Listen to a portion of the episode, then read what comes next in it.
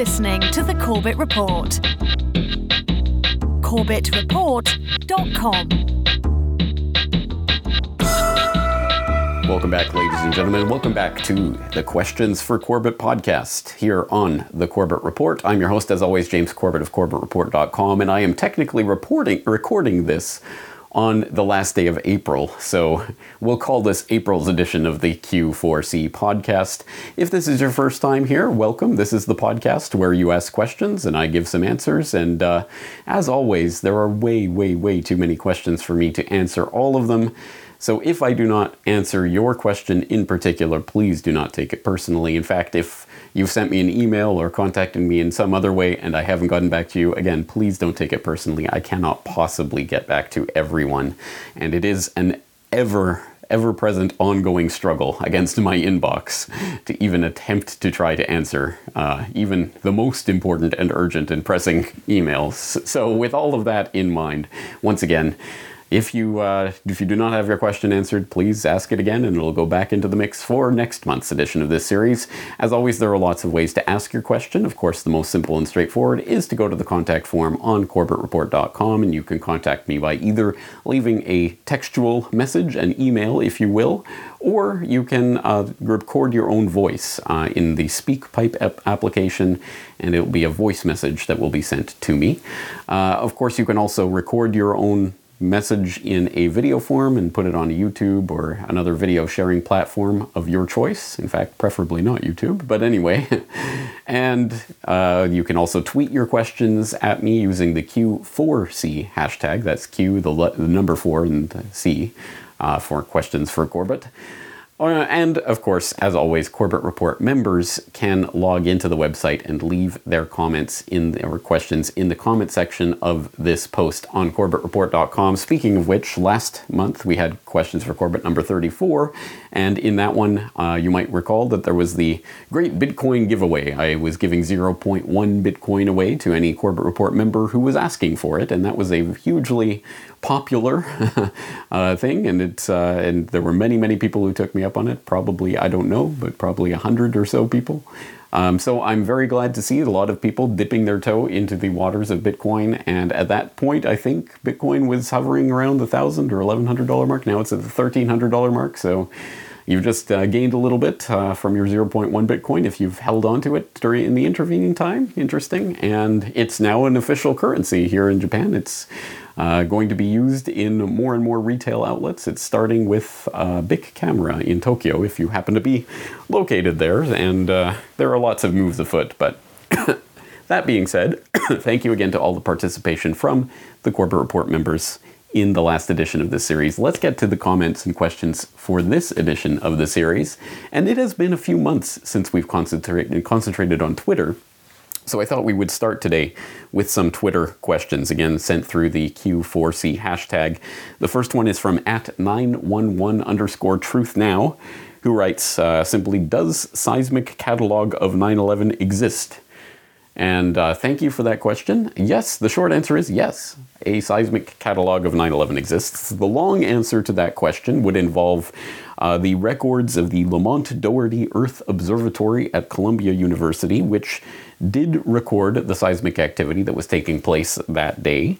And of course, I'll link you to the data itself on the ldeo.columbia.edu website. And perhaps more importantly than the data itself is the interpretation of that data. And that data was interpreted by French geophysicist Andre Rousseau in his article, Were Explosives the Source of the Seismic Signals Emitted from New York on September 11th, 2001? Spoiler for those of you who haven't read the paper yet, the answer is yes. yes, explosives were the cause.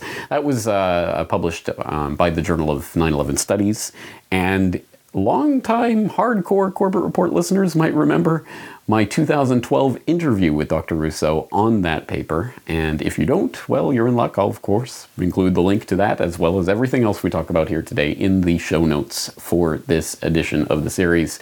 So you can go and listen to it. That was interview 567 for those of you keeping track at home. But to add balance here, I suppose, to this uh, conclusion that it was explosions that caused the seismic activity. We should note that the aforementioned LDEO of Columbia University acknowledged these anomalous readings in their 2016 write up on the data, but they ascribed it to uh, dynamite blasting at a rock quarry in New Jersey. And they quote seismologist Won Young Kim, who examined the data, as saying, quote, I was very surprised they were still doing it that day. I thought they would have stopped, but they continued, end quote. Very interesting. So the official story is yes, there were anomalous seismic data readings from September 11, 2001 that are not accounted for by the plane impacts or the uh, destruction of the building, but don't worry, guys, it was dynamite blasting in New Jersey that was going on as all hell was breaking loose. So interesting. Take that for what you will. But that is an interesting and underexplored area, I would say, of the data that we have about what was going on on 9 11. So thank you for that question and the opportunity to at least raise that. Uh, let's switch over to at alt millennials, alt underscore millennials on Twitter. Who writes, uh, James, we want to know what's on your bookshelf behind you. Can you go through and point out your favorites? Must haves. Q4C. Thanks. We love you. Well, thank you for that question, alt millennials, and I love you too, whoever you are.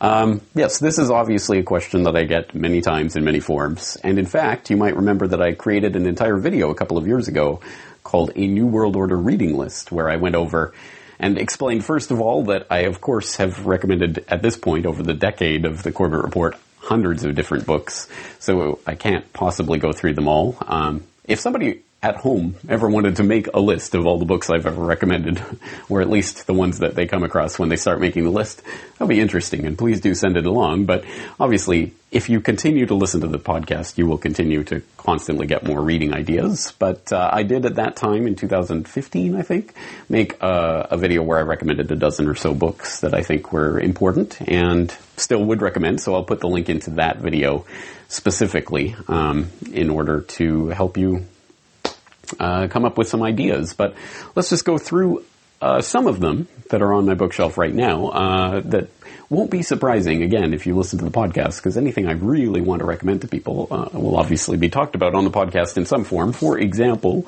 just a few days ago, of course, I just posted my interview with William Pepper about the plot to kill King. If you haven't listened to or watched that interview yet, please do so. I think it was a particularly powerful interview as attested to by the comments that I've received on it so far and about a very, very important book. If you don't know about the MLK assassination and the fact that it was not James Earl Ray who killed Martin Luther King Jr. and that the government absolutely 100% was involved, please do read this incredible book. Um, and I recently, of course, talked to Douglas Valentine about the Phoenix program. Um, again, very foundational, important book about uh, an under-discussed aspect of the modern world and the intelligence agencies and how they shape our lives. Of course, I've talked to Larken Rose a number of times. His book, The Most Dangerous Superstition, should be on everyone's reading list if they haven't read it yet.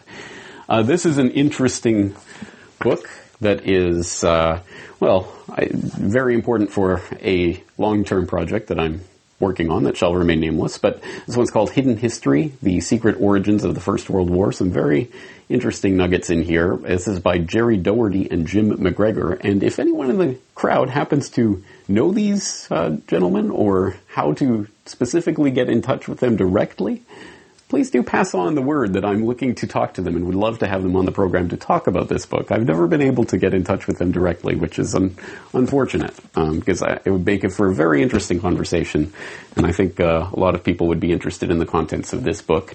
Uh, speaking of very interesting books that I would heartily recommend, I'm currently going through, so I guess I can't recommend it unreservedly at this point, but from the uh, first first third or fourth of the book. Um, absolutely incredibly important book um, that I'm working on for another project, which shall remain nameless. But um, it's called War Against the Weak: uh, Eugenics in America's Campaign to Create a Master Race. As you know, if you've listened to the Corbett Report for any length of time, eugenics is one of the core issues that I come back to over and over again because it's such a foundationally important lens for understanding so much of the uh, pathocracy, however else you want to define it, um, that has ruled the world for centuries, but certainly over the past century, this is such an important topic. And as much as I have researched on eugenics, uh, there's still mind blowing information on pretty much every page of this volume. Um, just incredibly important. And the amount of research that went into this is itself mind blowing when you look at the way this information was compiled with a team of researchers that were going through uh, indexing archives that most people don't even know exist all over the United States, all over the world. The uh, the footnotes in here are just for a researcher are just incredibly valuable resource. So I couldn't recommend this one enough. War Against the Weak. Um, but it's not all it's not all hard hitting politics and doom and gloom all the time in the Corbett household. Um, there are some books that I read for fun here and there. Uh, actually, yes, I should mention that I did a little subscriber video at the beginning of this year explaining to uh, listeners that I've realized over the last couple of years the vast majority of books that I've been reading have been on screens, on you know tablets, on devices of various forms, PDFs or EPUBs or even Kindle. Can you imagine? Um, so I've made uh, a, a resolution, not a New Year's resolution, a resolution that coincided with New Year's, that this year I was not going to read ebooks to the extent possible. I still sometimes have to do that, but to the extent possible, I'm trying to read as more paper actual physical volumes because it really does make a difference for reading retention as well as the physical experience and all of that. Um, even just the attention that you can give it when you don't have a million notifications and things going on on your device. So that has uh, changed my reading habits a bit, and in a good way, I think, because I now have a little more time for pleasure reading. So on that note, I. Uh, I read this book recently, Joe's Speedboat, which was a book that was given to me as a gift after I gave, delivered my lecture in Groningen in the northern Netherlands back in, I think that was 2013, wasn't it?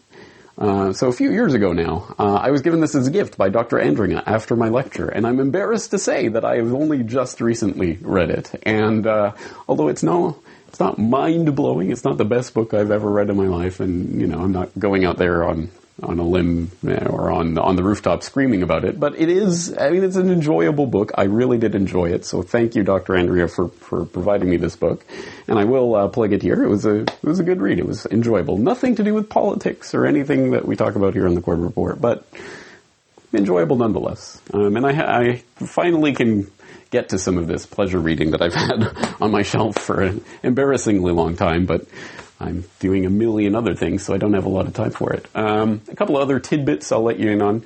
I'm getting more and more emails about this object again, which is interesting because, of course, you'll remember from questions for Corbett number 10 that uh, uh, I answered, I already answered, what is this little object that's on the bookshelf behind you? So I'll put in the link to QFC number 10 and queue it up to the exact question where you can find out more about this if you're really interested. Uh, and you will have to get your hands on a copy of this little tome. This is College Green, the literary arts journal of the Graduate Students Union of Trinity College Dublin, which I edited back in 2003. And they probably have it still kicking copies of this kicking around at the Graduate Students Union at Trinity. So if you happen to be there, pick up a copy. I edited this. Um, that's a blast from the past. I hardly even remember those days, but there you go. And another tidbit for the collector who must have everything. You do not talk about Fight Club, which happens to have an essay about Fight Club by yours truly, James Corbett, included in here. So if you really, really want to read everything I've ever written, you'll have to You'll have to get this, and you'll have to read this if you want to read what I edited back in back in the day, anyways. So that's just some of what's kicking around my bookshelf, and uh, obviously we'll be going through more of it over the months and years uh, as we go from here. But I just wanted to give you that uh, update since you asked for it. All right, thank you again for the question at Alt Millennials. Let's move on to the next Twitter question, again using the Q4C hashtag. At Neo NeoGratch writes, Hey James, are you getting prepared in case of a nuclear strike from North Korea that might actually happen in the near future? All right, thank you for the question. And yes, I suppose if there is a nuclear event on the Korean Peninsula, I'm going to have a front row seat here in Japan. And who knows, might even be closer than that because, of course, Japan would presumably be a military target of North Korea. Because at the very least, um, for the numerous U.S. bases and the very many, many U.S. Uh, service personnel that are stationed on these islands. So yes, uh, that is at least a possibility and something that is, as you would imagine, very much in the news here. In fact, it is, of course, it's something that is being talked about at length here and being pumped certainly into the public consciousness by the media and by the government organs, as you might expect. I, I, I, would say it's a different flavor than you would get from CNN or whatever you get in whatever your locality you're living in, but there is obviously the the paranoia, the fear and panic uh, spreading that's going on in the media here, and a good, interesting example of that uh, that I saw recently, and I retweeted out on Twitter, uh, was from Shingetsu News, which was passing on some documents that the Osaka city government is putting out these days about what to do if you're out and about in you know in the city and nuke in, and missiles missiles strike or missiles are coming or something like that. They they don't actually specifically say you know nucle, nukes from North Korea, but you know obviously in the context that's what it means. Or uh, what to do if you're at uh, at home and you know a missile strike is about to occur. Or what to what to do if your child is at kindergarten and a missile strike is about to occur. It's and of course illustrated with you know Japanese cartoons in the Japanese way. So just just ridiculous kind of fear mongering like that. Um, and also I noticed and retweeted on Twitter that uh, a government document that in fact was originally published in 2006 um, about how you know it, what to do if Japan is invaded. Basically, uh, it's all in English, so you can go read it if you want. Um, it's a bizarre little document. It's been making the rounds on Twitter, at least uh, once again. Uh, I'm not sure if it was reissued by the government or if there was some special link promoting it or something. But at any rate, it's been making the rounds again. So clearly, it's in the zeitgeist right now, talking about these issues. Uh, it is essentially a run, duck, and cover redux. If you look at the cartoon figures of what they want you to do, you know, basically just run for cover and duck and hide under a desk.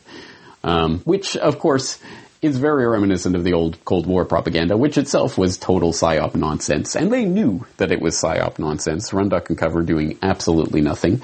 Uh, we can take that from an article here. Remember duck and cover? What safety experts may have been thinking, uh, which notes uh, why did they continue on with what was clearly inadequate advice, i.e., the run, duck, and cover advice.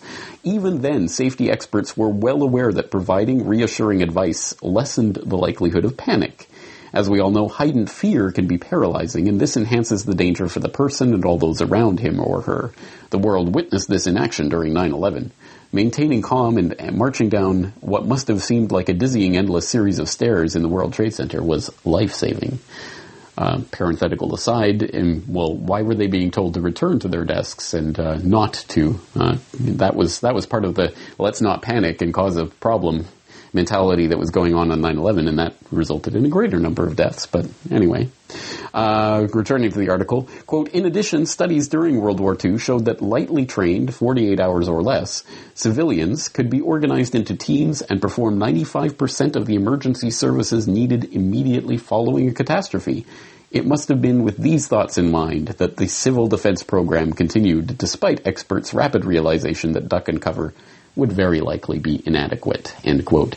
So, in other words, it was known, even at that time, it was known that run, duck, and cover would do nothing for an actual nuclear blast with nuclear fallout.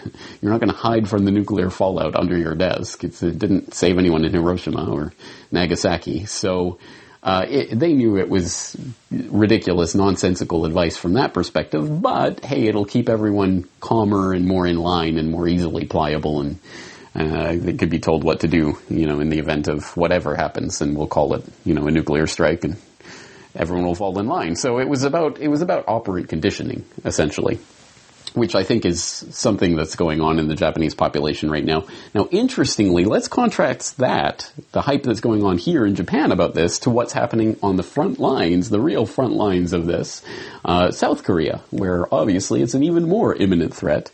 And yet, in South Korea, the leading presidential candidate to replace the impeached, imprisoned, disgraced uh, Park Geun-hye, uh, Moon Jae-in of the Democratic Party, has vowed to revive the sunshine policy of reconciliation and engagement with the North. Uh, if you don't know about the sunshine, sunshine, policy, I will throw in a helpful link uh, from Global Research where there's an article explaining the history of that and how the Bush administration deliberately derailed that uh, that policy in order to uh, stoke the tensions. Um, and hey, mission accomplished. Uh, axis of evil and all of that certainly didn't tamp everything down. It's not like everything's peachy keen because of that. That uh, what the Bush administration did uh, which is probably the point. So anyway, all of that being said, the South Koreans, I think, are probably freaking out about this a lot less than Japanese are. And then again, having said that, there is a lot of hype, there is a lot of government propaganda and what have you floating around about missiles flying over our heads, but it's still not an you know, everyone is talking about it at the water cooler, or everyone's frightened about it here. I don't, I don't, at least no one I talk to is particularly, you know, fretting about this. Uh, it's it's there, it's a possibility, but it's not something that people are freaking out about that I've seen. Um, although I have seen articles talking about people buying emergency supplies in Japan, but when you actually read the, the, details of those articles, it's like specialty supply, like water filter shops that are for, you know, nuclear apocalypse or whatever, have you know, eight sales this month, which is their highest ever. it's like, well, yeah, on a population of 125 million people or whatever it is, you know, wow, we have, we have 12 sales this month. It's amazing.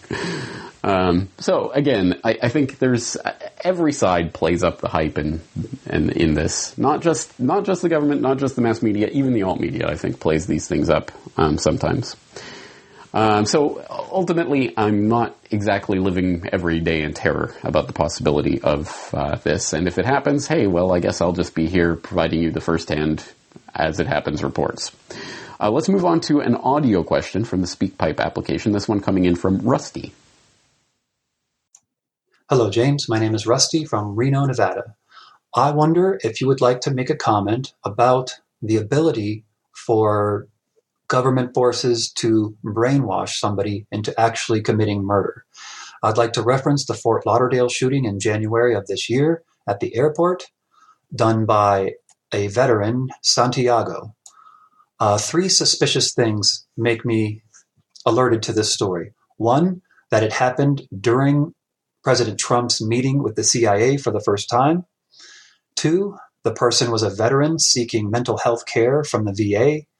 And three, this person actually said that he tried to contact the FBI field office in Anchorage, claiming that the CIA was brainwashing him, hearing voices in his head to commit acts of violence. And then shortly after that was reported, the news story completely stopped. This is suspicious for me. My question is Is there any evidence to support that this is possible? Could a person be brainwashed into committing these kinds of acts as sort of a sleeper cell? Thank you. Thank you for the question, Rusty. Uh, well, the short answer to your question is that yes, they can do it. And um, I would recommend that you take a look at episode 220 of the Corbett Report podcast on the strange case of Sirhan Sirhan uh, which was recently made into a YouTube uh, vi- video for the extras YouTube extras channel by video editor Brock West. So thank you, Brock, for doing that. And he did a great job with it, but because it uses a bit of Derren Brown uh, from Channel 4 in the UK, Channel 4 did their copyright auto detect thing, and uh, I think it is flagged, so I think it is not playable in the UK on YouTube, and or and or there's advertising slapped on it, maybe both, I don't know. But at any rate, it might be difficult for you to watch the YouTube version of that if you desire to. So in that case, and hey, why not? In every case, why not go to BitChute, bitchute.com, where you can watch that video. I'll throw the link into the BitChute video. Or, of course, you can always go to CorbettReport.com, no matter what happens with any other site anywhere in the world. CorbettReport.com has the MP4 videos that you can download and or or stream directly. Um, so just as a side note. But yes, the long story short is that um, mind control absolutely really does exist in the uh, capacity of being able to turn people into assassins. And again, this isn't this isn't even the you know crazy alt media conspiracy guys. This is Derren Brown on Channel Four, you know, doing what was supposedly the you know done to Sirhan Sirhan, and you know the trigger of the girl in the polka dot dress sending him into target mode and all of that. Again, you'll have to listen to the episode to get the full context of that. But the short answer is yes, absolutely. Mind control assassins is a thing. It sounds incredible and unbelievable to people who are in total I want to say total mainstream land, but Derren Brown on Channel 4 is total mainstream land. So I guess uh, people who have been programmed into thinking that anything that sounds like that must be must be false. Well, mm, it's not. So um, that's that's the, the the the answer to your ultimate question there. As for the Fort Lauderdale shooting itself, I have done no research into that. So if there are people out there who have done research, please do leave that that in your in the comment section and tell us all about that. So I don't know in that particular case whether mind control was involved or not. See, this is the problem with a topic like this. I think it has to be on you know, it has to be taken on a case by case basis, like everything else, because there really are mentally ill people who really do have paranoid fantasies, schizophrenic paranoid fantasies. So the, they've implanted something in my brain, blah blah blah. You know, it's mind control. We can't just take every assertion of that at face value. Oh well, he said it, therefore it's true. I mean, there are mentally ill people and and people trying to muddy the waters and whatever. I mean, you can think of a thousand different reasons why people would lie about that. So we can't take that as um, definitive evidence, but it might be something to at least look into. Um, so if anyone has done that in that particular case, please let us know about it. Uh, let's move on to the next question. This one from a Corbett Report uh, member on the in the comment section from Questions for Corbett 34. S.C. Pat writes, I know that you have identified with the life philosophy of voluntarism, where interaction between people is through voluntary participation. I would like to hear your defense of voluntarism in regards to law and order in a voluntary society. Undoubtedly, there will always be sick and violent people in the world who intend to cause harm to innocent people. Without police, who would stop any person or groups of people from violently extorting, abusing, or causing harm to innocent, defenseless people? Thank you very much for this question, SC Pat, because it addresses what I think is a fundamental misconception of voluntarism and free society that many, many, many people have. And I understand why, because most people have never even tried to think about what a free society is, let alone how it would be done. And I'm not saying that in a condescending way. I know that this is the first thing, including myself, a lot of people have when they first get into this and they often start with that misconception that there would be no such thing as a police type force or a police type uh, organization in a free society.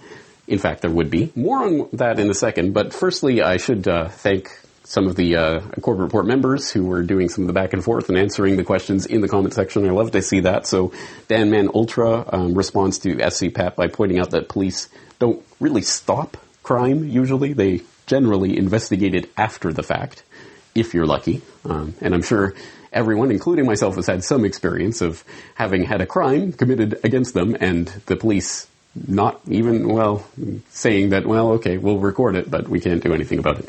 Uh, in my case, I was parking at West Edmonton Mall because uh, when I was originally coming to Japan and I had to get my visa and there was a consulate in Edmonton or something like that, I'm a Calgarian, so I was in Edmonton, which is enemy territory, as it were, for Calgarians in the friendly, loving rivalry between Calgary and Edmonton. So I was there and I was uh, parked in West Edmonton Mall's parking lot for a few hours. And when I came back, my car had been smashed, the window had been smashed, broken into.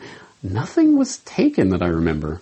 I, there was really nothing in there, but they didn't try to take the stereo or anything like that. It, it was just, I think, random smashing of windows. I think I don't remember anything being gone.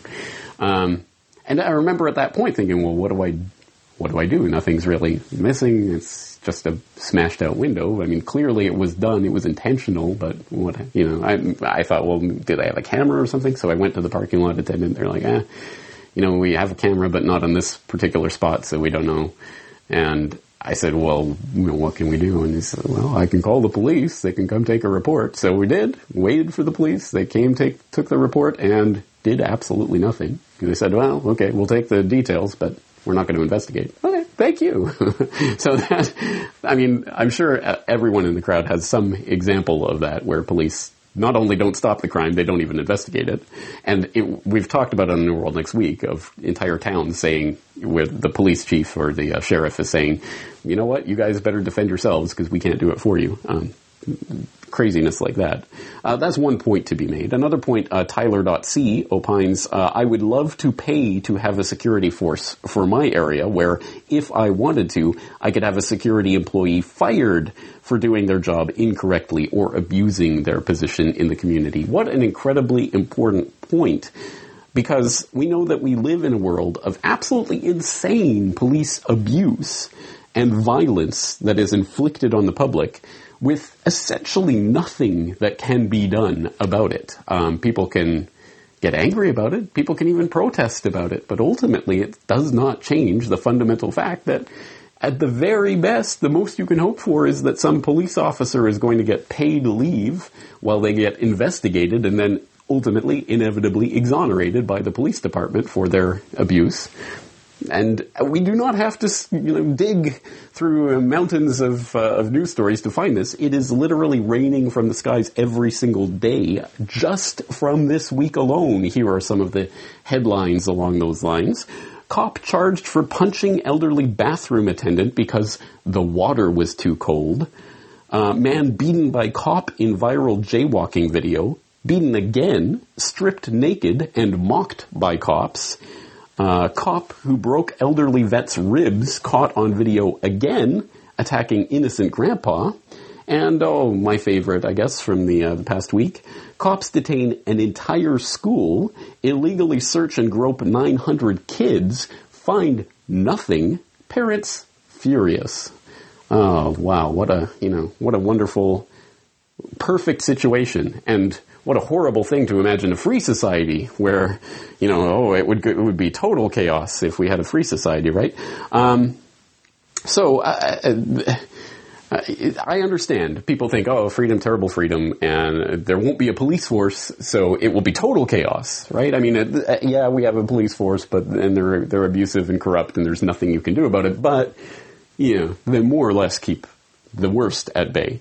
Um, but that, that, as I say, is a fundamental misconception. The idea that a free society would not have some policing entities is fundamentally a misconception. In fact, you're right, it wouldn't have a single, unitary, monopolistic police force that, that cannot be questioned, cannot be overturned, cannot be defunded, cannot be in any way uh, disengaged with or opposed um, without being beaten down violently um, it would have numerous services that would have to compete for customers and which would, could be fired when, if, as they abuse their power. Another common but incorrect assumption is that if there were no ruling class or no government, people would have no way of defending themselves against common criminals or foreign invaders. Again, this is simply not true. The government version of protection is inherently hypocritical. Governments will use their hired law enforcers to find and lock up some of the private thugs and thieves and prevent them from preying on people. But every ruling class gets the money for its operations by way of taxation, demanding money from its subjects and punishing those who don't pay up. Oddly, every ruling class insists that it needs to be able to forcibly control and extort money from people in this way in order to protect them from private criminals who might try to forcibly control and extort them. In contrast, if there is no government, people do not lose their inherent right to defend themselves from violence or to defend what they have from those who would take it every person has this right, and they also have the right to organize and cooperate with each other to exercise that right. Organizing for mutual defense does not require any government granted laws or authority. No one wants to be attacked or defrauded, and everyone wants to feel safe. Whether each person takes this on himself or herself individually, or whether they hire and organize others to do it on their behalf, it can be done on a voluntary basis. Those who insist that government is necessary often claim that if there wasn't a government, then smaller private gangs would spring up to enslave and rob people. Organized crime gangs exist along with government, and most people do not understand the dynamics between them and how government enriches and empowers organized crime while appearing to fight it. Black markets enrich organized crime, and money allows them to buy government protection. There's no reason to think they would do as well in an environment of freedom where they would have fewer ways to make money and would be up against both individual and organized armed citizens. A criminal gang that's recognized as such has far less power than a gang whose aggression is perceived to be legitimate and proper.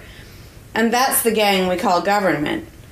When thuggery is called law enforcement, and thievery is called taxation, and self defense is called crime and terrorism, then even the widespread ownership of firearms can't do much to stop the aggression. Imagine a private gang trying to do the things that government does without the aura of authority, and imagine how a well armed population would respond to this. The gang would fail quickly and dramatically. Another concern that people have when they first consider the idea of a stateless society is that some people are truly malicious, destructive, and sociopathic. The concern is that these people would be free to do anything they wanted and no one would stop them. But this concern is again based on a basic misunderstanding of human nature. Wherever we have a government ruling class, we still have freelance thieves and thugs who are not deterred by the laws of the politicians. In some instances, they're stopped by force by the police, or they decide not to commit a crime for fear of what the police might do to them. What makes this deterrence work is not the legislation or the official badges, but the simple threat of harm to the sociopath.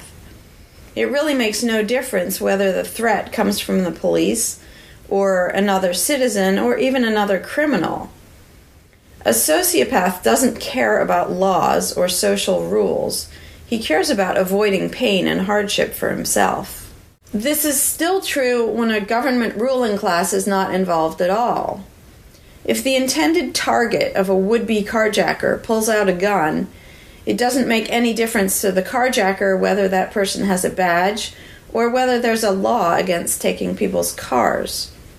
Discouraging nasty people from hurting others does not require special authority, only the ability to use defensive force.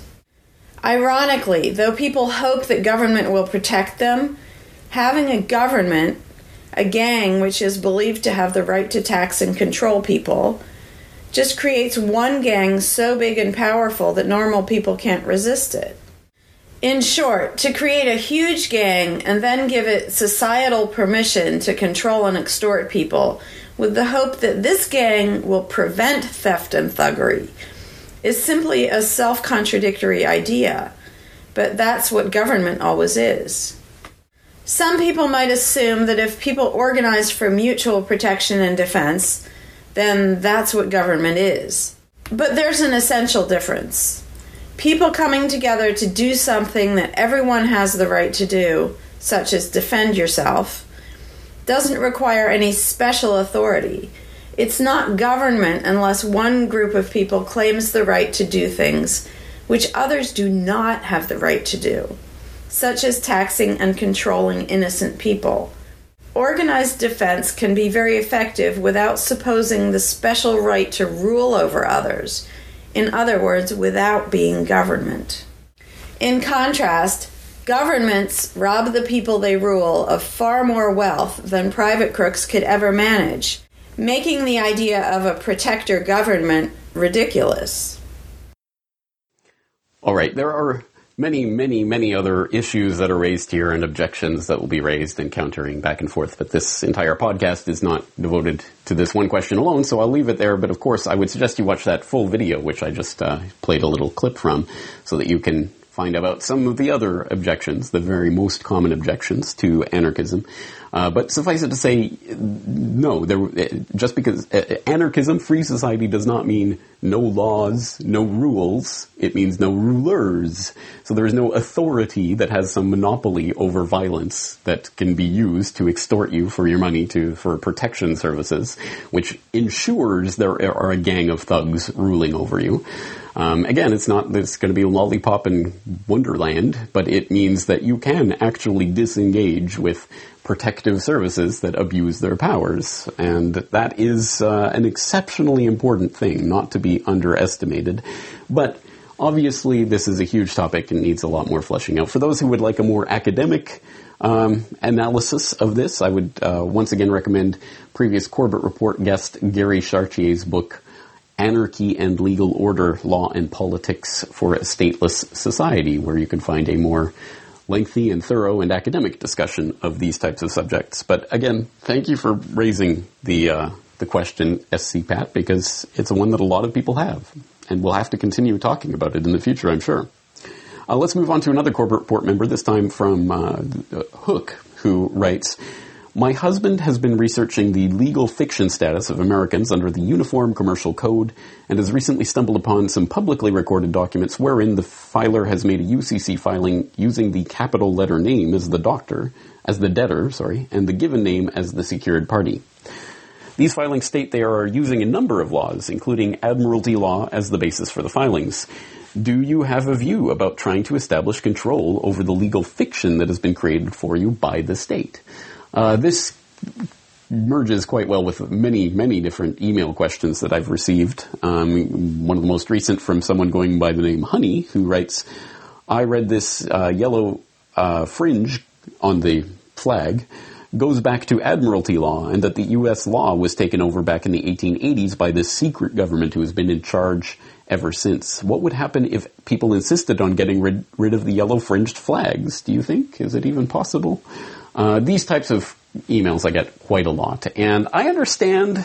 I certainly understand where people are coming from, and it is mind blowing when you start to look into the legal fictions and the, the web of lies that has been woven around us um, through the courts and by color of law, and by these all these tricks that are played, these legal tricks that clearly are tricks. Uh, and I understand that because I, I've experienced it myself when I was looking into this and going, ah, that's amazing, that's incredible. But I think it so often derails people and gets them into thinking, well, we got to get rid of the special fringe around the flag that is this magical symbol which magically makes this into a maritime admiralty law court which has these certain proceedings. And if it didn't have that, then everything would be better. Or, you know, we have to uh, attack, uh, understand this is the straw man and differentiate ourselves from it. And no, no, you're talking about the person, but I'm not that person and all of that. And it gets into the it plays the legal game that they want you to play, even though you're playing it on a higher level and you understand the, oh, they're trying to use this trick, so I'll try to counter with,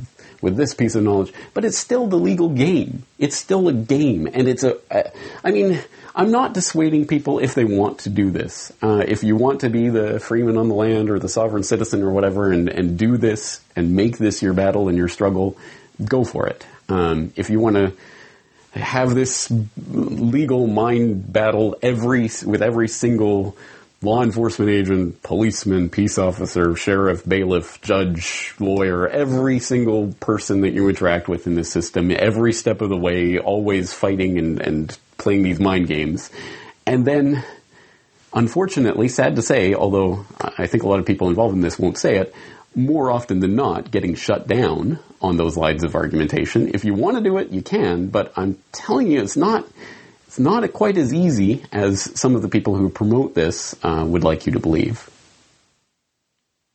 I'm no. simply separating myself from the person. They are two different entities, right, and I know the that. The court is not viewing you as two different people. The court is viewing you as well, one not, entity sir? for the purpose of these cases. Then what entity are you referring to me as? I'm because referring, I to, referring to me as the David Hall, who's the settler, the agent, the individual, and the person. I'm not the person, sir. Okay, I am you not see the, the person, person. David Hall. Tell him he's not leaving jail either. All right.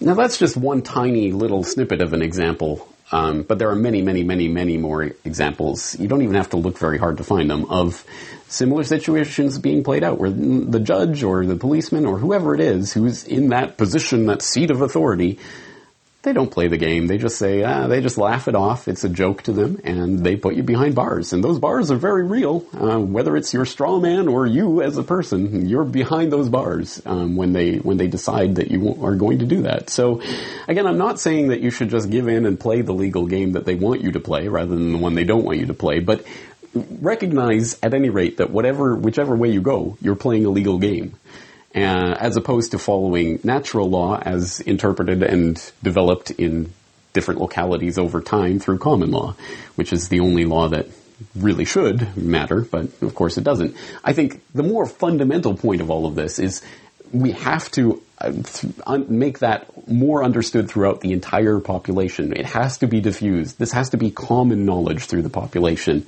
before it can be used in that way in courts and what have you. Because the judges and the juries and the policemen and the uh, every every single person involved in this are themselves part of that greater general population. And if their minds are controlled by this overarching idea they have of what the justice system is and how it functions and what they're doing and what role they're playing, if their minds are caught in that, then you know, you can argue with them, but they can ultimately say no and throw you behind a cage and throw you in a cage and lock, throw away the key. Um, so again, I'm not dissuading people from going down that route if they really want to. I'm just saying that's, I don't think it's necessarily the best possible use of your time and resources. And I don't, I don't put, I, my ultimate goal isn't to remove a yellow fringe around a flag. My ultimate goal is to get people to see that that kind of nonsense and trickery is just nonsense and trickery and see through it rather than to fight that, that thing as if that is what is important, if you understand what I'm saying. Okay, uh, let's move on to the next question. Uh, this time, another audio question through the SpeakPipe application on the contact form of CorbettReport.com from Dodie. Hello, James. My question is on population. Uh, everyone keeps saying we're overpopulated, but yet I was thinking that we've hit our peak because in order for the population to increase, every woman must have at least two children, uh, one for to replace herself and one to replace the husband. And it used to be that families had very large families so that I could see the increase, but anymore, uh, most families are having no children at all or one child. So is this panic over overpopulation? Going in the wrong direction? Thank you. Thank you for the question, Dodie. The simple answer is yes. Um, yes, absolutely. Even the UN's own data uh, on population growth estimates show that the curve is flattening and will level off somewhere around 11 billion. It depends on their estimate. It goes from 9 to whatever it is, 12. But at any rate, somewhere in there um, by the end of the century. And that includes the ever increasing life expectancy, which is meaning people will live longer and longer.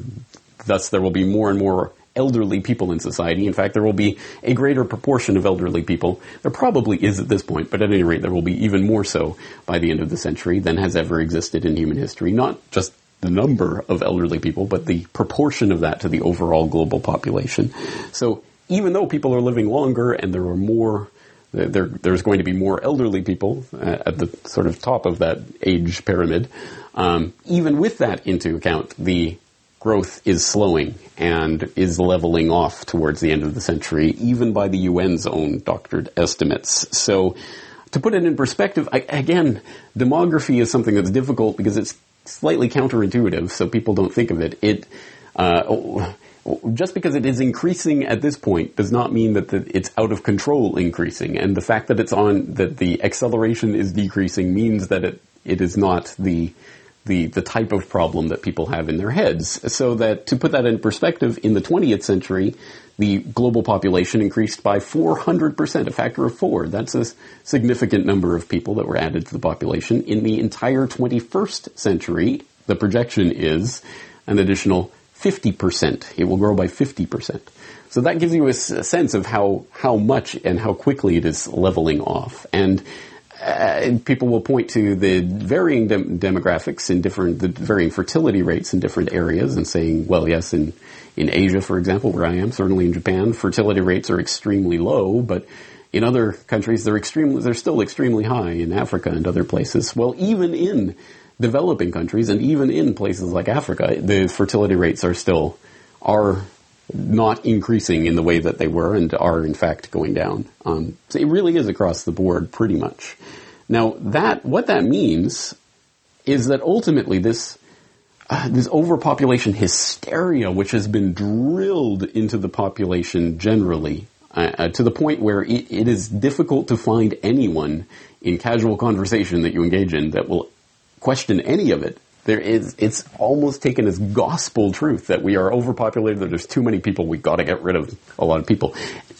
I just want, even if you believe that, even if you believe that in your heart of hearts, I just want you to think for a moment about how many issues there are like that where where people are just there's not even a discussion about it, no question about it. Anyone that you broach the subject to will say, "Yes, there's too many people. We got to get rid of them. We got to kill. We want to see blood on the streets." Maybe they don't put it that way, but that is that is always the dark shadow of this topic. And you might want to question how has that been so thoroughly drilled into the population, where on any other political issue you can think of, there's always two sides, and maybe some, one is more stronger and one is weaker at any given time, but there's always, you can always find contrary opinions, but not on the overpopulation issue. That's an interesting part. And ultimately, this does go back to eugenics, and it does go back to Malthus, uh, at the very least. There's other philosophical antecedents to this, and there's other progenitors and other branches of this uh, philosophy that are important to study, but a lot of it does center around Malthus, and explicitly so when you find out that the uh, the Birth Control League, for example, was originally kicking around with neo-Malthusianism and flirting with the ideas that Malthus originally promoted. That not only do we not want to help the poor, we actually want to foster the idea of well, poor people should live not just in slums, but in literal marshlands or swamps or bogs, as Malthus wrote about, so that they would contract diseases. This is literally his idea because well, we don't want to be kind to the poor because that would be horrible because then there'd be more people. Um, this is uh, uh, it's important to understand that this this philosophy was part of the well certainly the eugenics movement glommed onto it um, because it happily fitted directly into what they were talking about. And again we don't have to go out on a limb on that. John D. Rockefeller III no surprise there literally created the population council out of the offices and officers of the American Eugenics Society. It was the same offices, it was the same people. They just switched the name on the door pretty much from American Eugenics Society to Population Council. And now, it, oh, we don't talk about eugenics anymore. We're talking about population, population control. Oh, that sounds a bit harsh, doesn't it? Okay, so we're going to solve the overpopulation problem. Oh, that sounds nicer, doesn't it? Um, so this is an extremely important subject. Uh, I, and it's difficult. Again, it's one of those that, uh, that, nobody really wants to hear. Even in the alt media, uh, people don't want to hear this type of thing. Um, it's like the oil companies are behind the Paris Climate Agreement. Exxon and Shell are there shilling for the Paris Climate Agreement. Does that not make you question the, the paradigm that you've been told about what this? Oh no, no, no one wants to hear about that. And in this case, again, no one wants to hear that uh, the the population is totally out of control and will, you know, billions will have to perish. Um, but for people who are interested in exploring this idea, I'll put in a link to an essay that I wrote a few years ago, um, uh, "Demographic Winter," and uh, I would suggest if you haven't watched it yet that you watch my last word on overpopulation. Malthus himself, an Anglican minister, wrote that we are bound in justice and honor formally to disdain the right of the poor to support, arguing for a law making it illegal for the Anglican Church to give any food, clothing, or support to any children. Not content with consigning thousands of children to death for the misfortune of being born poor, however, Malthus also advocated actively contributing to the deaths of more of the poor through social engineering. Instead of recommending cleanliness to the poor, we should encourage contrary habits. In our towns, we should make the streets narrower, crowd more people into the houses, and court the return of the plague. In the country, we should build our villages near stagnant pools and particularly encourage settlement on all marshy and unwholesome situations. But above all, we should reprobate scientific remedies for ravaging diseases and restrain those benevolent but much mistaken men who have thought that they are doing a service to mankind by protecting schemes for the total extirpation of particular disorders. The horrific nature of this idea is made all the more preposterous by the fact that Malthus was encouraging the spread of disease and plague in order to save humanity from the diseases and plagues that overpopulation fosters. But this self contradiction is completely lost on those whose bloodlust drives them to support such drastic population reduction schemes to kill off the poor and downtrodden of society. As repulsive as Malthus's ideas are to our sensibilities, they have provided an ideological framework for those with a psychopathic urge to dominate others for the past 200 years. In his infamous 1968 book, The Population Bomb, Paul Ehrlich and his wife Anne wrote, a cancer is an uncontrolled multiplication of cells. The population explosion is an uncontrolled multiplication of people. We must shift our efforts from the treatment of the symptoms to the cutting out of the cancer. The operation will demand many apparently brutal and heartless decisions. He felt the cancer of newborn babies was so potentially devastating to humanity that in 1969 he actually advocated adding sterilants to the food and water supply. Lest there were any doubt about his remarks, he further elaborated on them in Ecoscience, a 1977 book that he co authored with Obama's current science czar, John Holdren, where they once again advocated adding sterilants to the water supply. In 1972, ex World Bank advisor and UN functionary Maurice Strong advocated government licensing for women's right to have children. In 1988, Prince Philip uttered his deplorable comment In the event I am reborn, I would like to return as a deadly virus in order to contribute something to solve overpopulation. In the 1990s, Ted Turner told Audubon magazine that a total world population of 250 to 300 million people, a 95% decline from present levels, would be ideal. Of course, the overpopulation myth itself crumbles under the slightest scrutiny.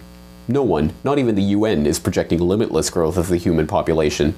Even the most alarmist predictions show the world population leveling off within 40 years. What's more, the birth rate in every major industrialized nation in the world is now below the replacement rate of 2.1, meaning that they are in fact dying nations of aging populations that require an ever increasing influx of immigrants just to maintain their population level. In addition to the well known phenomenon of industrialization reducing the size of families, there are now indications that chemicals called endocrine disruptors, which are mysteriously ending up in our foods, plastics, and drinking water, are limiting our biological ability to reproduce, with sperm rates among Western men declining a staggering 50% in the last 50 years, with 85% of the remaining sperm being abnormal. But still, even if we were to take the hysteria over population size at face value, the solutions suggested by the Malthusians, forced sterilization programs, deindustrializations, and even genocide, represent the biggest fraud of all. The idea that merely reducing the size of a population will somehow reduce the inequalities and iniquities within that society. As Mencken famously observed, the urge to save humanity is almost always a false front for the urge to rule over it. And the only thing that I could add to that is that sometimes it's an urge for uh, a mask for the urge to destroy it altogether. Anyway, lots more to be said there. I hope you will check out that full video um, rather than the clip that we just watched for the greater context. But uh, yes, uh, to answer your question, Dodie, the overpopulation hype has gone is in completely the wrong direction. Um, finally, uh, again, since we're running out of time here, it's getting late in the evening as I'm recording this. Uh, we'll turn the questions around to the question for you that I often end this podcast with um, to see what your guys' take on this is. Again, we'll turn back to Twitter for at real poo poo Smith, not to be confused with that fake poo poo Smith who's going around, I guess. Uh, at real poo poo Smith has this Q for C. Please name an assassin or terrorist who absolutely was definitely not connected to government or industry and acted on their own.